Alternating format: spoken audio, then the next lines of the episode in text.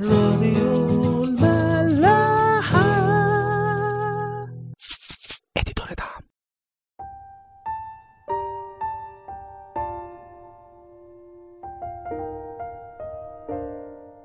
أهلا بيكم في حلقة جديدة من برنامج عيش وملح.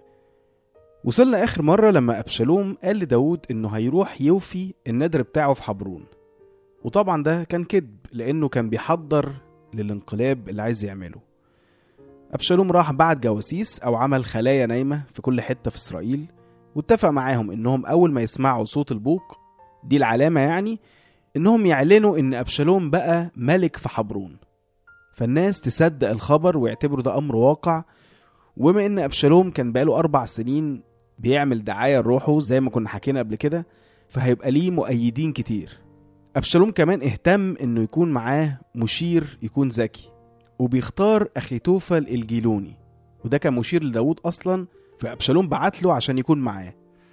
وهنشوف بعد كده إزاي فعلا اخيتوفل كان داهية. في نفس الوقت ومن حسن حظ داود بيجي مخبر بيقول له عن كل اللي أبشالوم بيعمله عن الفتنة اللي بقت حاصلة في إسرائيل.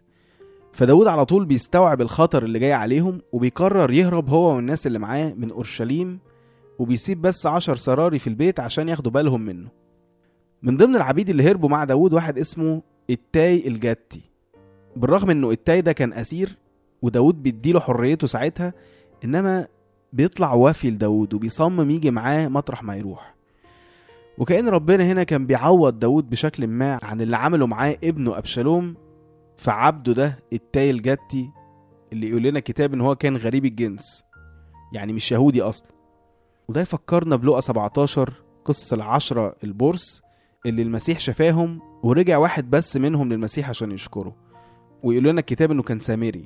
فالمسيح بص له وقال له في عدد 17 أليس العشرة قد طهروا؟ فأين التسعة؟ ألم يوجد من يرجع ليعطي مجدا لله غير هذا الغريب الجنس؟ ثم قال له قم وامضي إيمانك خلصك. كتير قوي ربنا بيبقى متوقع مننا حاجات معينة. أو تعامل معين عشان إحنا ولاده بس للأسف إحنا كأولاد ربنا ممكن نتعامل بعدم إيمان وبعدم شكر في حين إن الإيمان والشكر ده يجي من الغريب. فمين ساعتها هيبقى ابن المسيح بجد؟ في متى 12 47 يحكي لنا إن واحد راح للمسيح قال له كده هو ده أمك واخوتك واقفون خارجا طالبين أن يكلموك. فالمسيح بيرد عليه وبيقول له إيه؟ من هي أمي ومن هم اخوتي ثم مد يده نحو تلاميذه وقال ها أمي واخوتي هم دول أمي وإخواتي. لأن من يصنع مشيئة أبي الذي في السماوات هو أخي وأختي وأمي. لو عايزين نبقى أولاد ربنا بجد ومن عيلة ربنا كده مش هنكون كده بإننا لابسين صلبان أو بنروح كنايس إنما لما ندور على مشيئته ونحفظها جوانا ونعمل بيها. خلونا نكمل. إصحاح 15 من سفر صمويل تاني عدد 23 يقول وكانت جميع الأرض تبكي بصوت عظيم وجميع الشعب يعبرون وعبر الملك في وادي قدرون وعبر جميع الشعب نحو طريق البرية. شوفوا كل الناس بتبكي وبصوت عظيم والسبب ورا كل ده واحد أبشالوم اللي المفروض يكون سبب فرح ومصدر للسند وللقوة لأبوه بقى سبب للخوف والحزن والفرقة ما بين الناس. برضو المهم قوي إن إحنا نبص على نفسنا. هل إحنا بنفرح السما ولا بنحزنها علينا؟ هل إحنا بنجمع الناس للملك للمسيح ولا بنفرقهم؟ كلمة قوية قوي بيقولها المسيح في متى 12 30 من ليس معي فهو علي ومن لا يجمع معي فهو يفرق. يعني هنا مش بس بيقول لنا إننا ممكن نكون بنفرق بدل ما نجمع لا. إنما إننا لازم نعرف إحنا مع مين. لو مش مع المسيح هنبقى ضده. لو مش بنجمع الناس معاه نبقى بنفرق. مفيش بين البنين. يا مع المسيح يا ضد المسيح. بعد كده يحكي لنا إن داود بيقابل واحد اسمه صدوق الكاهن ومعاه تابوت العهد على أساس إن هو هيجي معاه هو واحد تاني اسمه أبياثار الكاهن وولادهم. مع داود فداود بيقول لصدوق ده إيه؟ في عدد 25 أرجع تابوت الله إلى المدينة. فإن وجدت نعمة في عيني الرب فإنه يرجعني ويريني إياه ومسكنه. وإن قال هكذا إني لم أصر بك فها أنا ذا فليفعل بي حسب ما يحسن في عينيه. داود مرضاش إن يربط مصير التابوت بمصيره. لأنه عارف إن كل ده في الأول وفي الآخر تأديب من ربنا. فما كانش عايز يدخل المواضيع في بعض إن هو يتحامى في التابوت ولا حتى يدي الانطباع إن هو اللي من حقه يكون معاه تابوت العهد لأنه الملك الشرعي مثلا. يعني شوفوا حتى داود الممسوح من ربنا محبش إنه يعمل فرقة ما بين الناس على أساس ديني. قال لأ لو ربنا رضي عني هو هيرجعني ليه ولبيته ولو فضل زعلان مني أنا أهو يعمل فيا اللي هو عايزه. في وسط التجربة الصعبة دي والزحمة اللي حاصلة. داود كان عينه على ربنا وسلم لربنا تسليم كامل وده باين في كل خطواته. في الأول اهتم بكل العبيد بتوعه واحد واحد ما هربش وسابهم. وشفنا عمل إيه مع إتاي الجتي وده ما كانش عبد عادي كمان ده كان قائد ومحارب زي ما هنشوف بعدين. فكان بالأولى إن داود يتمسك بيه بس داود ما كانش راضي يجبره يجي معاه ويتبهدل في حروب هو مش طرف فيها. لولا إن إتاي صمم ان هو يجي مع داود ودلوقتي هو داود محبش يربط تابوت العهد بمصيره. كل ده لأنه زي ما بيقول في مزمور ال 51 خطياتي أمامي في كل حين. داود كان عارف إن كل اللي بيحصل ده تأديب من ربنا على خطيته. فما كانش عايز يحمل أي حد تاني الذنب بتاعه ده. وفعلا صدوق وابيثار بيرجعوا على أورشليم وداود بيتفق مع صدوق إنه يبقى يبعت له ولادهم واحد اسمه أخي معص. أخي معص ده ابن صدوق. وواحد تاني اسمه يوناثان ده ابن ابيثار فاتفق معاه إن أخي معص ويوناثان يبقوا زي مراسيل كده يوصلوا له كل الأخبار اللي بتحصل. يقول لنا بقى بعد كده في عدد 30 وأما داود فصعد في مصعد جبل الزيتون.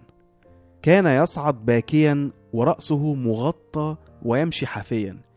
وجميع الشعب الذين معه غطوا كل واحد رأسه وكانوا يصعدون وهم يبكون.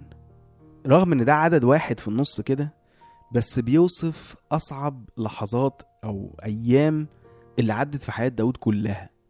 يمكن كان في موقف مشابه وقت هروبه من شاول. عايش هربان في الكهوف مستني في أي وقت هجوم شاول عليه وإن هو يحاول يقتله بس على الأقل ساعتها كان واثق قوي في حضور ربنا. وإنه هيخلصه لأنه وعده بالملك. إنما دلوقتي داود مكسور خانوا أقرب الناس ليه. وفوق كل ده عارف إنه ده تأديب ربنا على خطيته.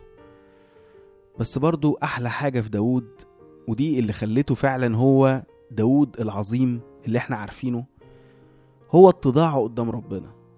قلبه الحساس لربنا اللي عمره ما تكبر على ربنا ولا على تأديب ربنا.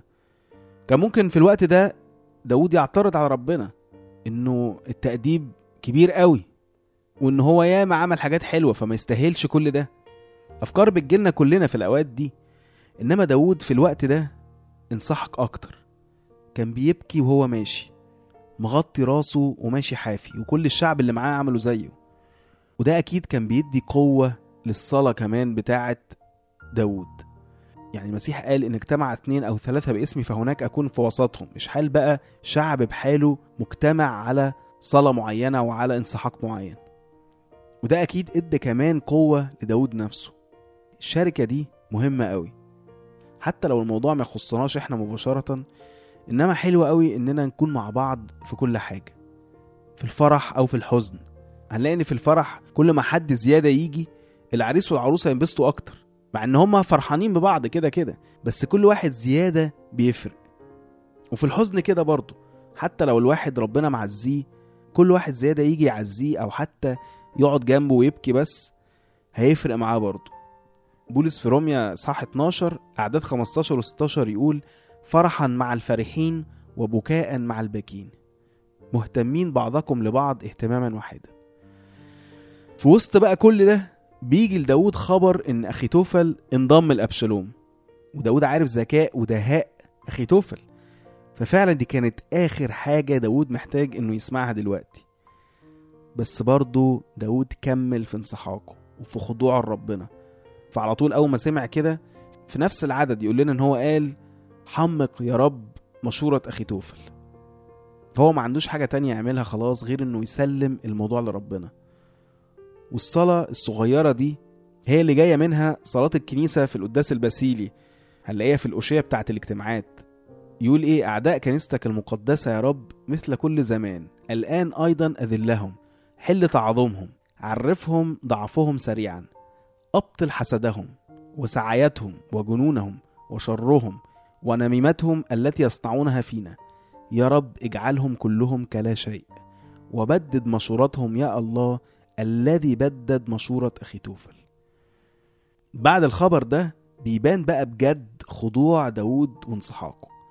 هنلاقيه في العدد اللي وراه على طول يقول لنا في عدد 32 ولما وصل داود إلى القمة حيث سجد لله وهنقف هنا معلش.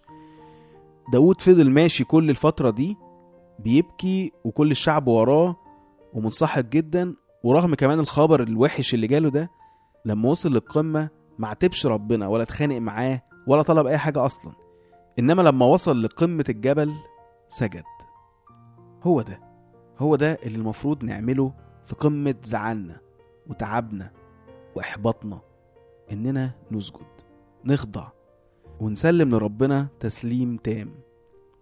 وشوفوا التجربة اللي جات لداود في الآخر بس داود عداها كمل في خضوعه ده لربنا وعشان كده ربنا على طول بيديله المنفذ. لا ومش في العدد اللي وراه حتى. لا ده في نفس العدد. يعني يقول ولما وصل داود إلى القمة حيث سجد لله إذا بحشاي الأركي قد لقيه ممزق الثوب والتراب على رأسه. بيجي له واحد اسمه حشاي الأركي وده من ضمن المشيرين بتوعه اللي واضح إن هم ما كانوش مع داود وقت هروبهم من أورشليم. فقابله هناك في جبل الزيتون وكان برضه طبعا متضايق ومنصحك زيه.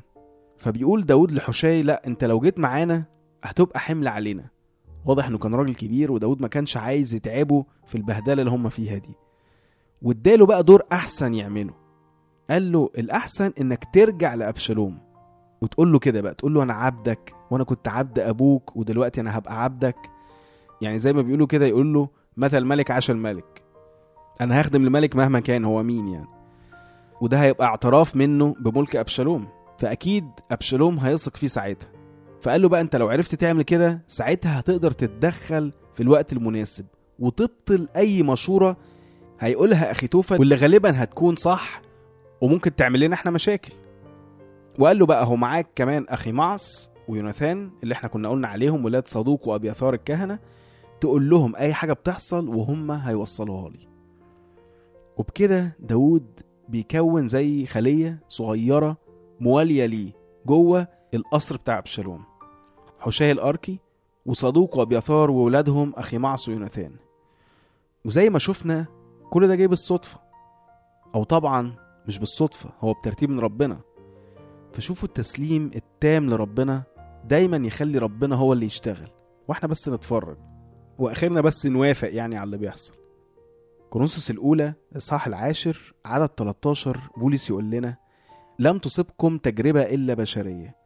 ولكن الله أمين الذي لا يدعكم تجربون فوق ما تستطيعون بل سيجعل مع التجربة أيضا المنفذ لتستطيعوا أن تحتملوا. مهما كان حاصل حواليك لو وصلت لقمة الإحباط والخوف والحزن حتى لو اللي أنت فيه ده نتيجة لحاجة أنت عملتها أو تأديب على خطية معينة ما تخافش ربنا هيكون برضو معاك. كل اللي مطلوب منك ساعتها إنك تسجد. تسلم له كل حاجة وهو هيتصرف. نشوفكم الحلقة الجاية.